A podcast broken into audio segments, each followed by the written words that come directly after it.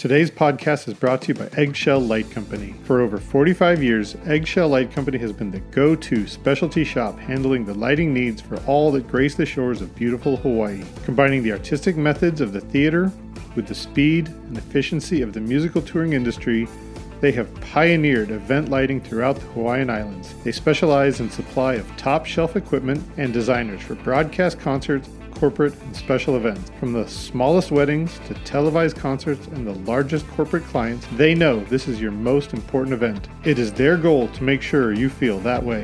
Aloha from Eggshell Light Company.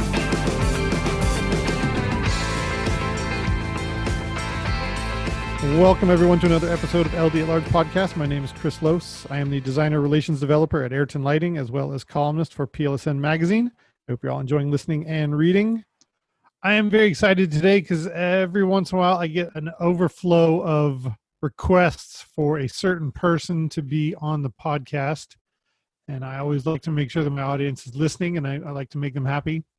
So I'm very excited today because I get to welcome Manny Conde. He is a lighting programmer and director at Retina Killer out of Los Angeles. I believe he is in Calabasas today on a show. Thank you so much for joining us today. Thank you for having me, man. I'm really excited to be on here, and I'm I'm glad to hear that people recommended me. I'm I last thing I could ever expect, to be honest with you, but um, I'm stoked. So, yeah, thank you. I think a lot of it has to do with the, your online presence. A lot of the stuff that you put online is just so well put together. You're like, man, that guy's doing some great things. Thank you. I mean, I you know, I've it's not just me. Like, I can't take credit for a lot of the things that I do fully because I've just been very fortunate to be part of a lot of excellent teams, and especially over the last year, transitioning from kind of coming off of the road and trying to establish myself as a as more of a programmer um, and director here in Los Angeles. I've I've been helped by so many people, and I've met even more great people here in LA that have made me parts of their teams or people that I've kind of met along the way or people that I've worked with in the past. But either way, um, honestly, I, I I'm happy to be a part of good teams that that we can help put great things together with.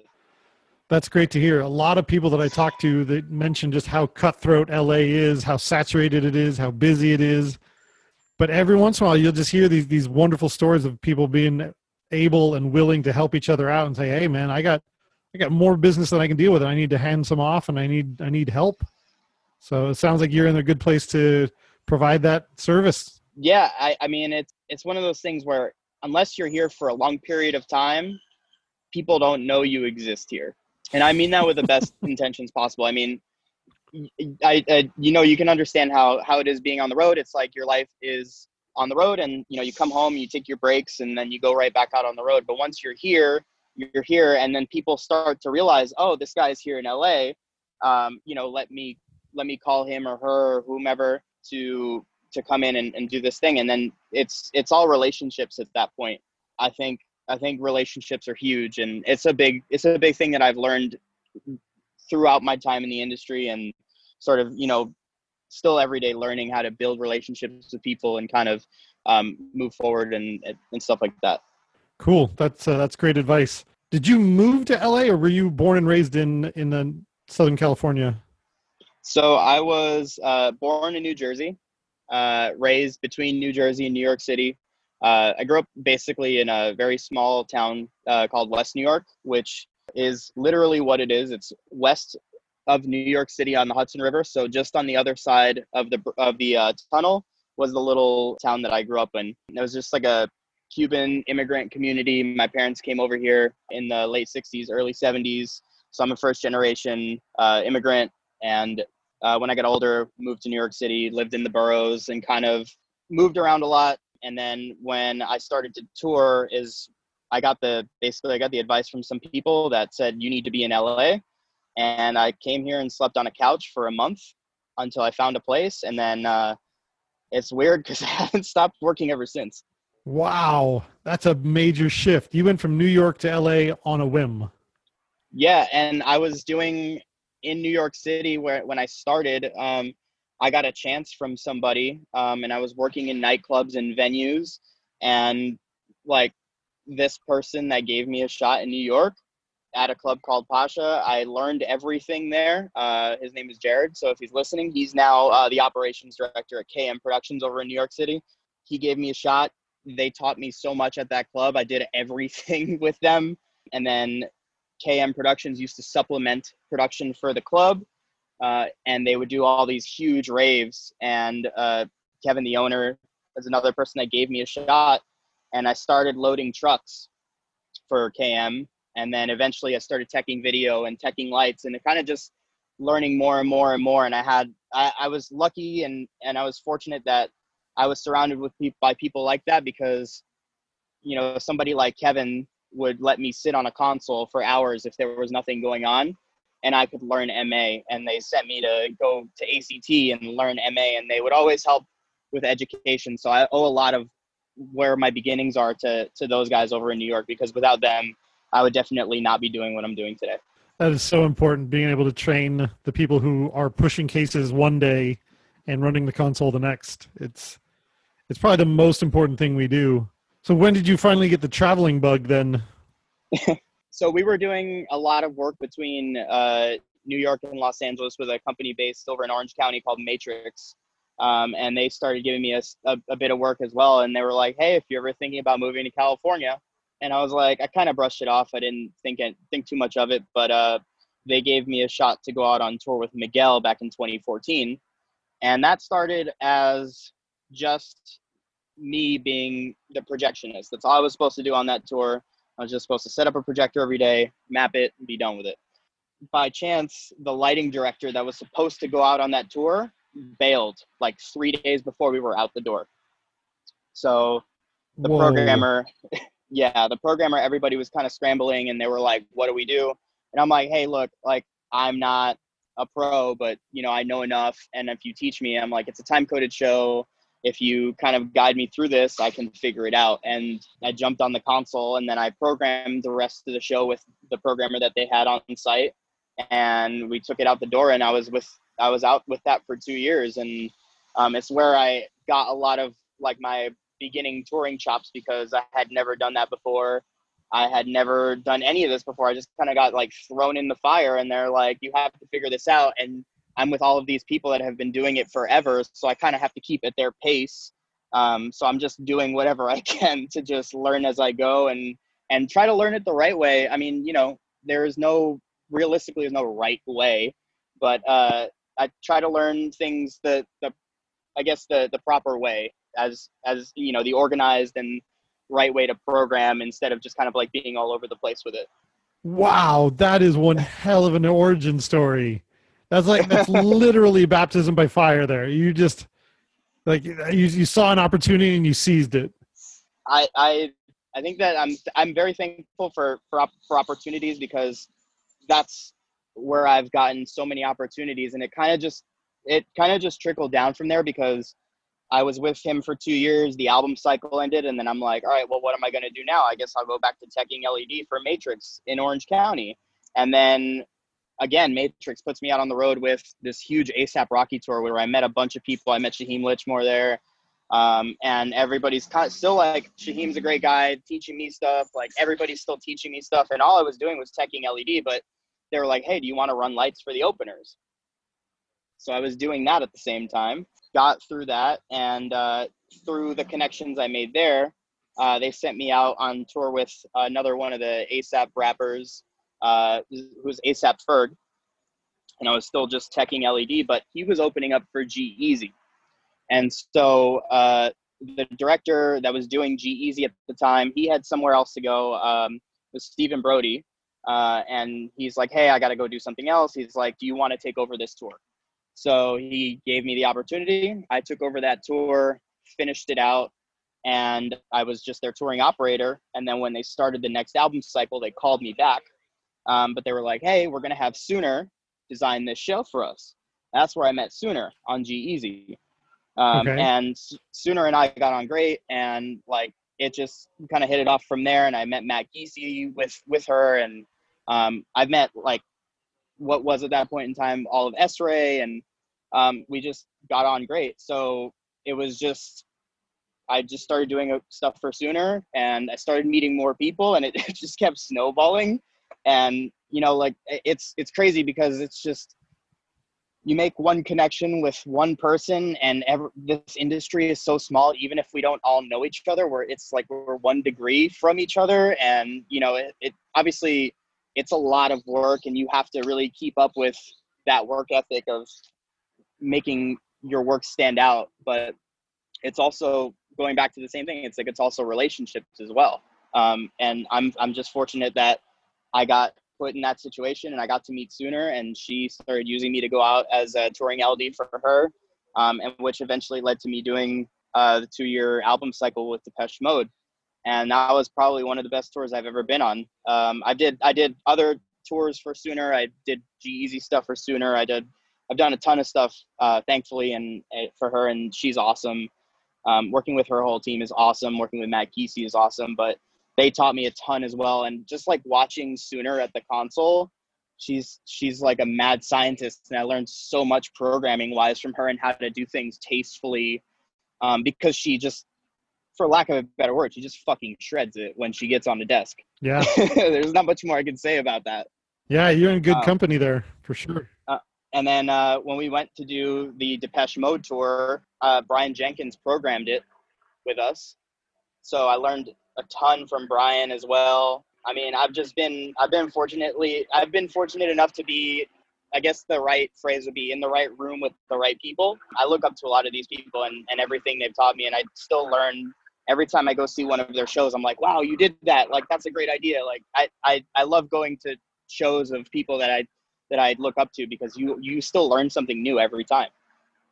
Unfortunately, that's what you have to tell a lot of people who ask how you get into the industry. You say you just have to be in the right room with the right people at the right time. And and, I, am sorry i can't be more helpful. That's all you have to do. You just have to keep your eyes open for those opportunities and not turn them down when you see them. I mean you got to seize them.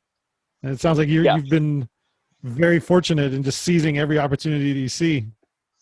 Yeah um, yeah it's it's hard because then you have to like learn how to say no to things which took me a long time because you just want to say yes to everybody and you know i, I mm-hmm. had to mm-hmm. learn how to like turn things down and be like okay i'm okay with turning this down. I'm okay with turning that down. You know it's it's cool but also you learn a lot of things along the way. If anybody ever asks me like well where do i learn everything that i need to learn to do what you do? Well you don't. You learn it while you do what we do because there, there is no way to learn everything that there is to know to do what we do. Those are very wise words uh, speaking I, of relationships, how are you? How do you maintain a home relationship and a touring relationship? It sounds like you're you're very relationship driven.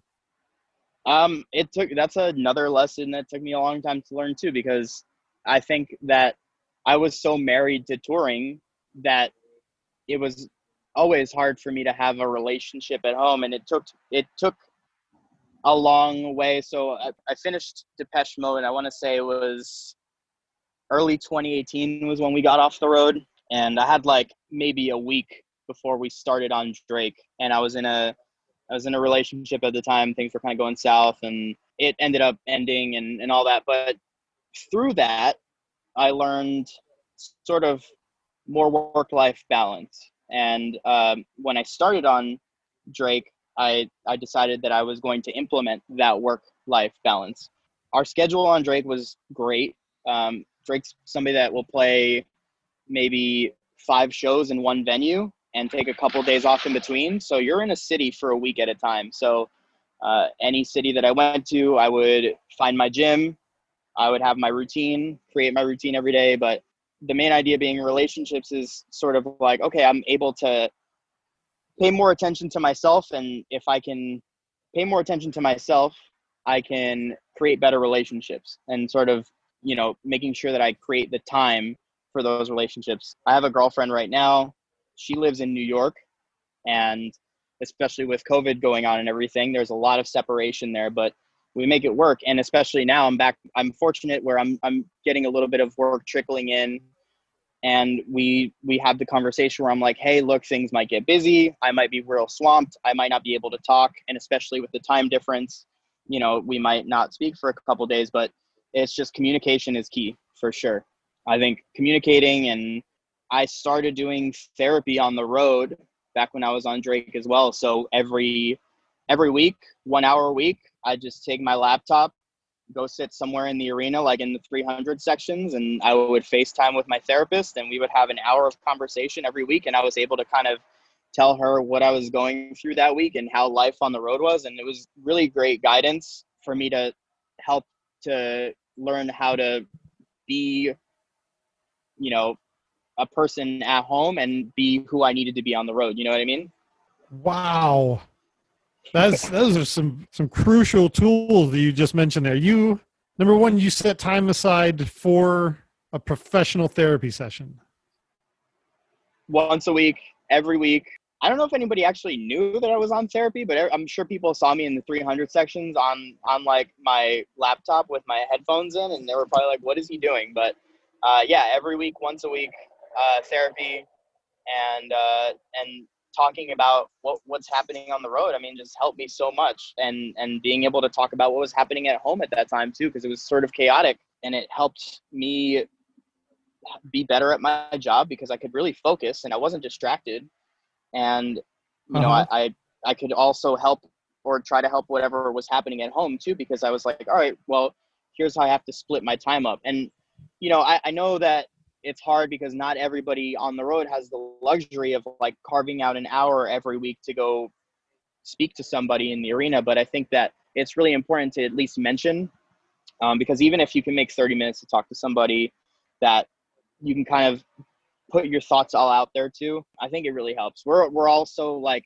we're all this one big team on the road and we're all here for this one big mission and we got to do this thing in a little bit of time and we've got to make sure that it goes off without a hitch and make it look good or make it sound good or whatever it is but at the end of the day if we're not paying attention to ourselves then we're not going to be able to progress.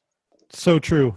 Does your therapist kind of get an idea of what it is to be on the road as much as you are is it uh, is your therapist a specialist in entertainment people or did did you have to kind of teach your therapist what your schedule is like when you started? After I explained to her what it is that I do, she sort of got it. She understands that uh, I work in, in concerts, and she understands that um, you know I am I, I do what I do every week. She she got it.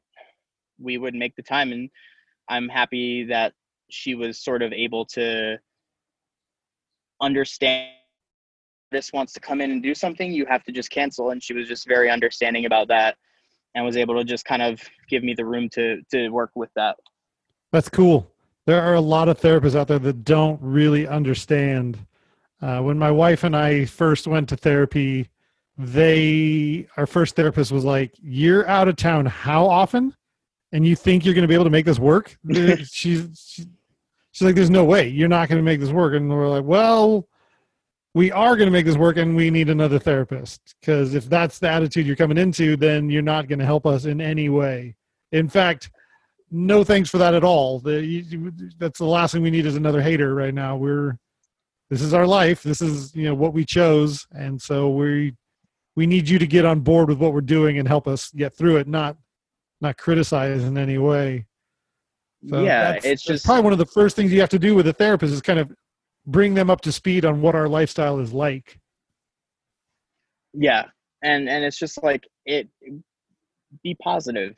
Don't don't don't right off the bat say say that. It's just it's not for for for anything it's just not cool.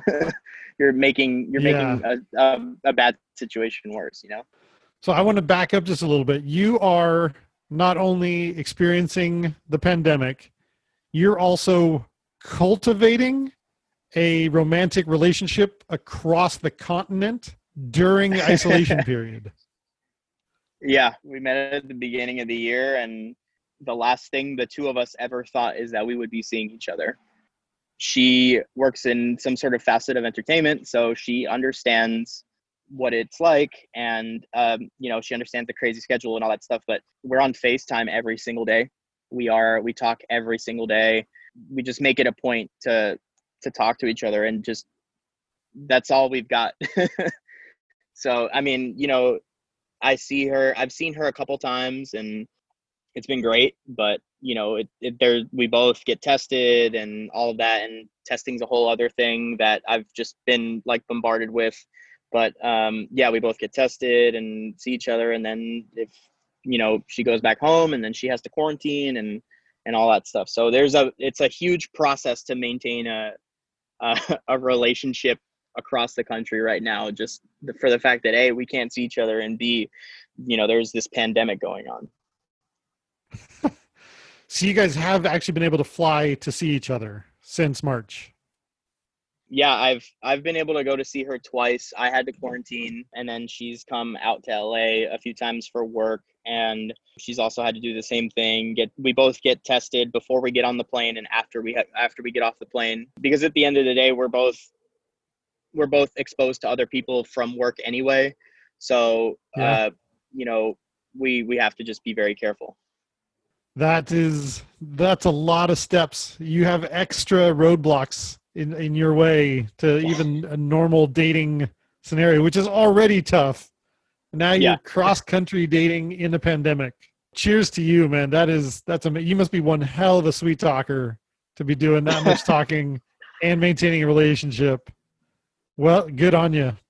I'm just honestly, she's she's one of the best people I've ever met. Um, and she's so understanding and super thoughtful. So I owe it to her. Realistically, she she she gets it, and uh, I'm happy that that she's in my life. Oh, that's nice.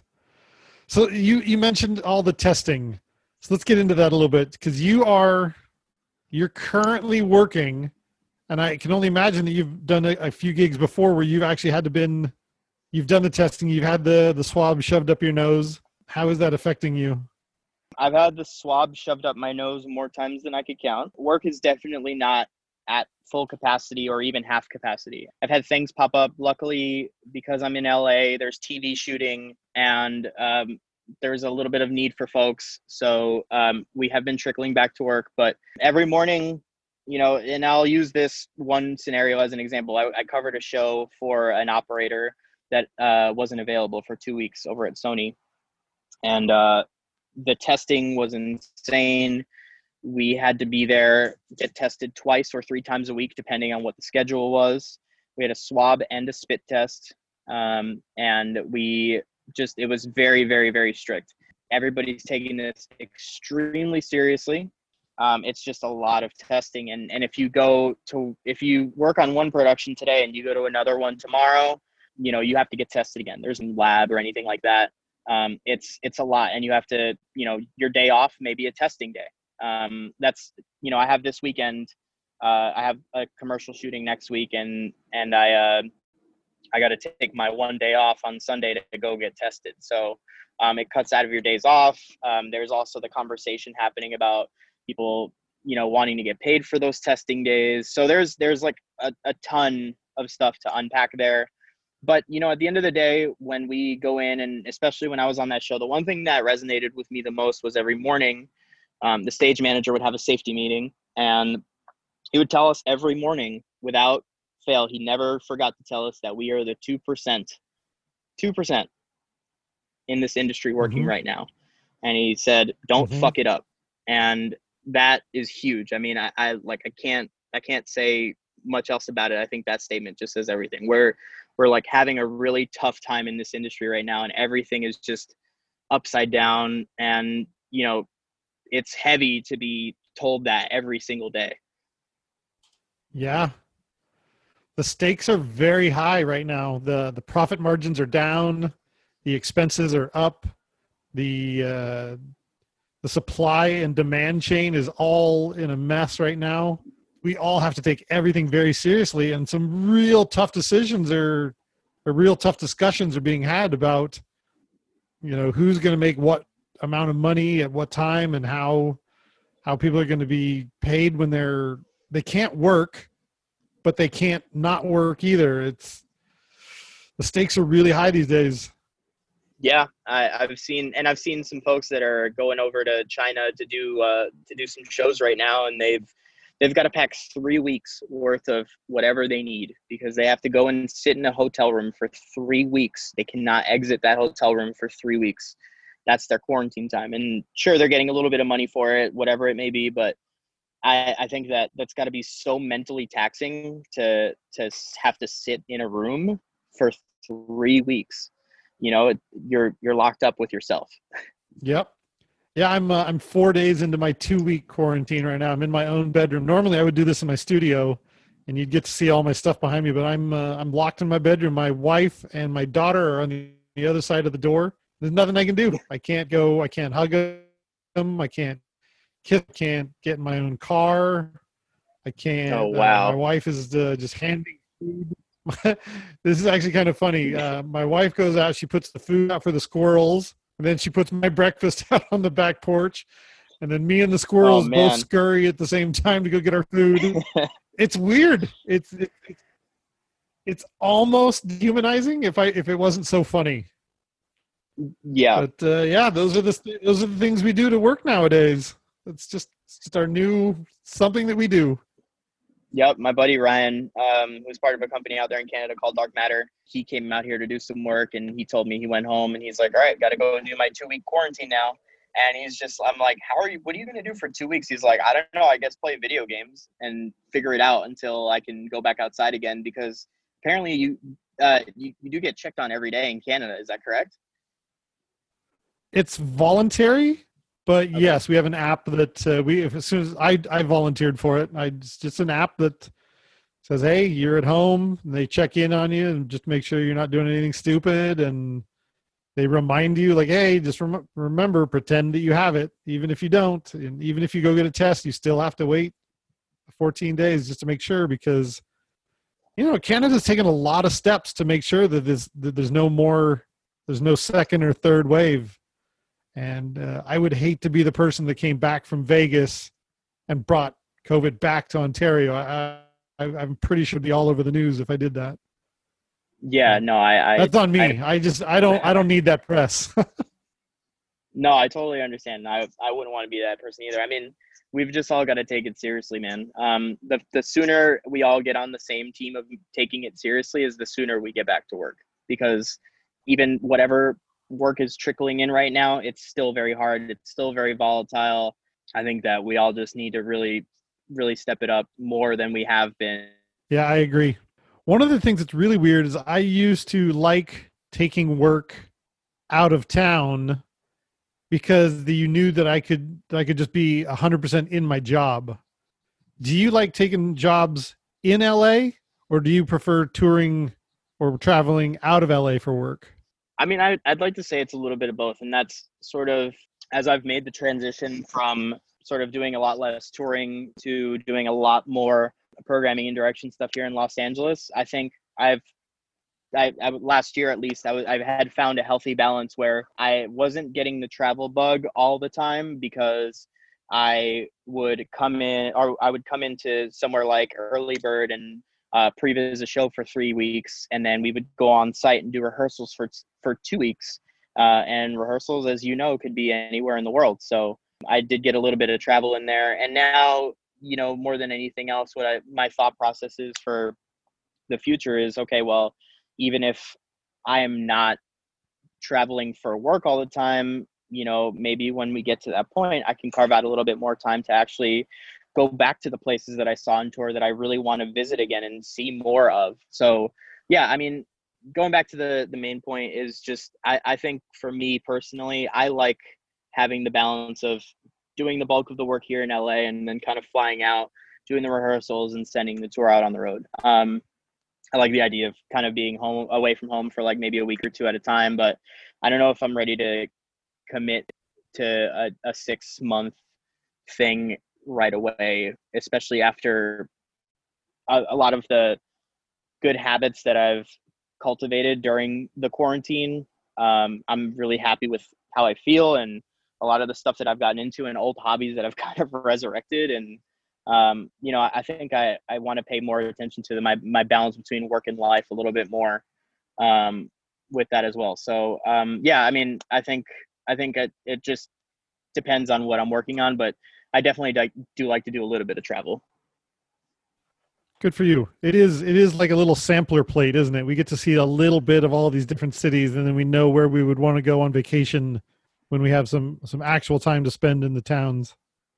Yeah, exactly. And it's like, you know, we we've been everywhere. We you know, I don't want to say everywhere, but we've been so many places and there's some places we haven't been to at all. So, you know, we we can take the time and kind of like go see that or, you know, maybe say, "Oh, if somebody offers you a gig somewhere you've not been before, and maybe you forget about what the gig even is and you're like cool i get to go to this place even though i'm going to be in the arena the whole time?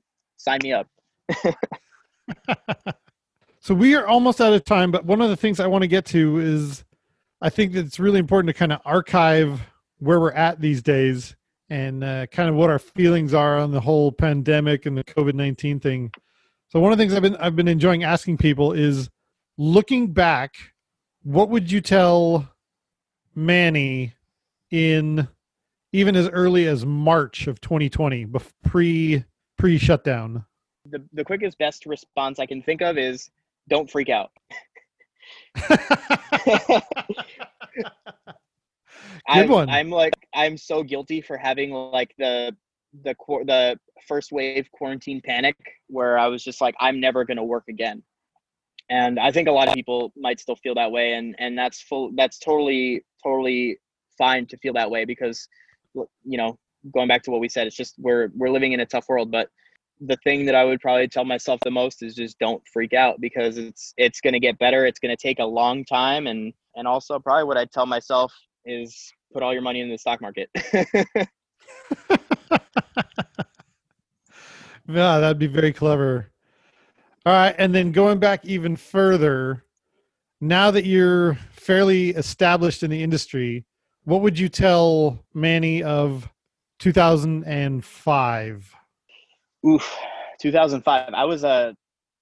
I was gonna sound, make me sound super young, but I was a junior in high school in 2000, or going into my senior year of high school in 2005, uh, and okay. I had no idea what I wanted to do. Uh, wow. Uh, so yeah, I had not a clue what I wanted to do. I actually pretty much dropped out of high school. The only reason that I made it with out of high school with a diploma was because I ended up having a really cool principal, and he was like, "Hey, if you take some extra classes, I'll let you walk at graduation." So shout out to him because he gave me a high school diploma. But you know, wow, I think I would probably, and I was at this at that time, I was playing music like lighting or production or anything in this world is the last thing I would have ever thought of. But I would just tell myself to to just work as hard as you possibly can and learn as much as you possibly can because it's going to help you when you when you get when you get to a point what what did you think you wanted to be back in 2000 did you have any clue um yeah i mean i was in my whole teenage my whole t- teenage years i was like playing in punk and hardcore bands and i was just like getting to the end of high school and i'm like i don't i'm not going to do this forever. So uh, actually quick little tidbit i had listened the last episode of yours that i listened to was with mitch skellinger and he's a good friend of mine but uh, mitch and i both had a stint at the apple store uh, and that's i was like all right well i guess i'll go work.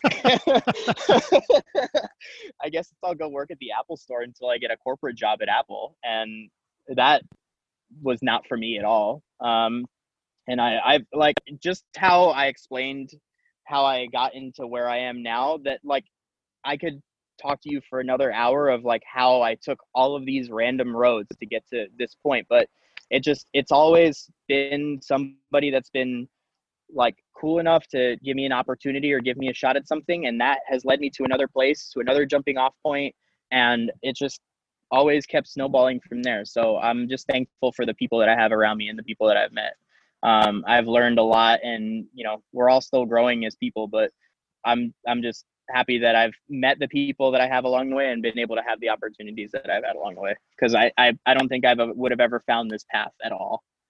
I wonder if working at the Apple Store is going to be the new flipping burgers. You're like, oh, that's how everybody gets to show. You got to work in the Apple Store for at least at least a year. You know, like, oh, you haven't done your time unless you've worked in the Apple Store. I mean, it was it was it was just corporate life, man. It, you're working in a retail store, but it's like super corporate life. You're just like told to just sell computers all day long. It's like sell, sell, sell, um, which is not who I am. I don't want to sell anything. I I want to just make cool things and you know i'm happy Yeah. that I've, I've i've been given the opportunity to do that but um i tell everybody the same thing that i have these conversations with it's just like i want to be able to have the right people around so i can focus on making the cool things and um you know and and we can all do that together and move forward together the corporate world doesn't work for me in the in the wearing a uniform. I don't want to wear a uniform anymore. I don't feel like I'm doing what I want to do if I have to wear a uniform. You know, Yeah, I'll, I'll put on the. I'll put on the corporate shirt every once in a while with a corporate logo, and I'll and I'll and I'll support. But if it has if it's every single day that I come to work, I have to wear a, a uniform. It doesn't work for me. It, it sounds like you're the same. Yeah, absolutely. It's draining to me. Um, I have a friend who uh, was helping me out, and she was sort of like my production assistant. And uh, unfortunately, she had to go get another job, and she works in an office now. And she's like, "Hey, when are you going to be busy again? Because I hate corporate life." Oh man. Yeah. Ah, that's a very true. That's a very true reality for a lot of people. There's a lot of people that have to go put on an apron or a suit or something, and they're like, "Yeah, that's that's what we get to do now." Yeah, So, and I'm I'm happy, man. I'm just happy to have the opportunity to just work right now. I honestly, it, that's that's pretty much it for me. I'm thankful to be doing whatever I'm doing, um, because otherwise I'd be sitting at home and not knowing where I would be. So yeah, I'm just thankful. cool, man. That's a great way to end the podcast. Thank you so much for carving out an hour for me. I really appreciate it, Manny. I appreciate you, man. Thanks for taking the time.